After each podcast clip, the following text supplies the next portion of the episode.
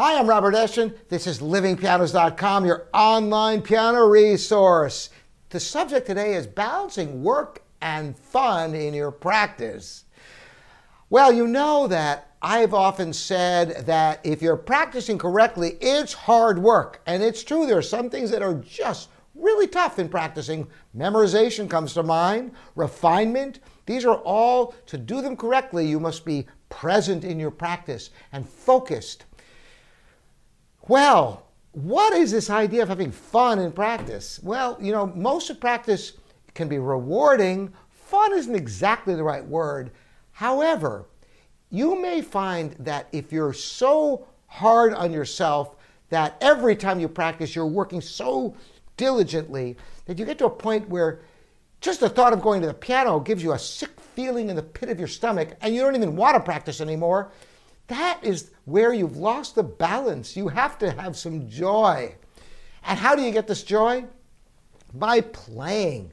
And is playing practicing? Well, not usually, but sometimes it can be. Let's say you've been working on a piece a great deal, and you'll come to a point you don't even know what to do next with it. It's, it's kind of there, it's kind of not there, and you don't even know. Perfect opportunity to play through it, to get a feel for where it's at. And it can be fun to do that too, because maybe you've been practicing slowly, you've been practicing without the pedal, you've been using the metronome, and finally just to play through it can be fun. What else could be fun?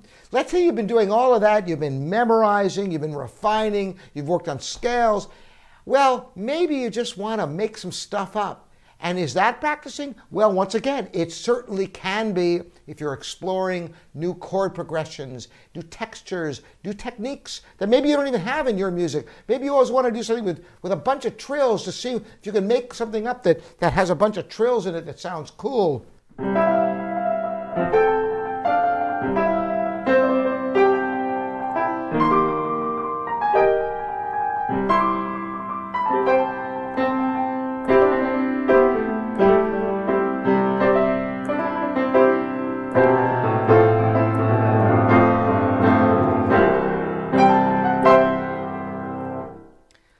Just take off and have fun. Do something wild and crazy just for fun. And you know what? You may just discover something that will help your playing if you let yourself go without any preconceived ideas of what you're doing.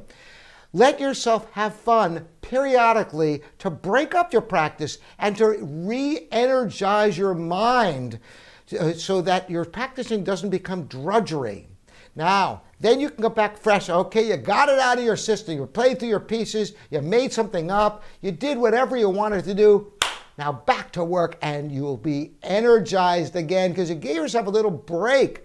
And the other thing is that you won't feel like every time you practice, every second has to be on a regiment of what is productive because sometimes productivity can be found in strange places. You may, for example, take a piece you've always played a million times and just try it really fast, just for fun, even though maybe it's not even an appropriate tempo for that piece.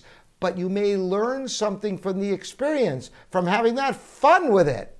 So break up your practice and have fun from time to time in appropriate proportions to keep your practice productive and to keep yourself engaged. And that's the lesson for today.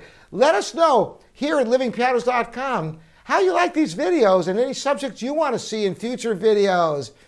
I love the comments you leave here at livingpianos.com and YouTube. Thanks again for joining me. I'm Robert Estrin.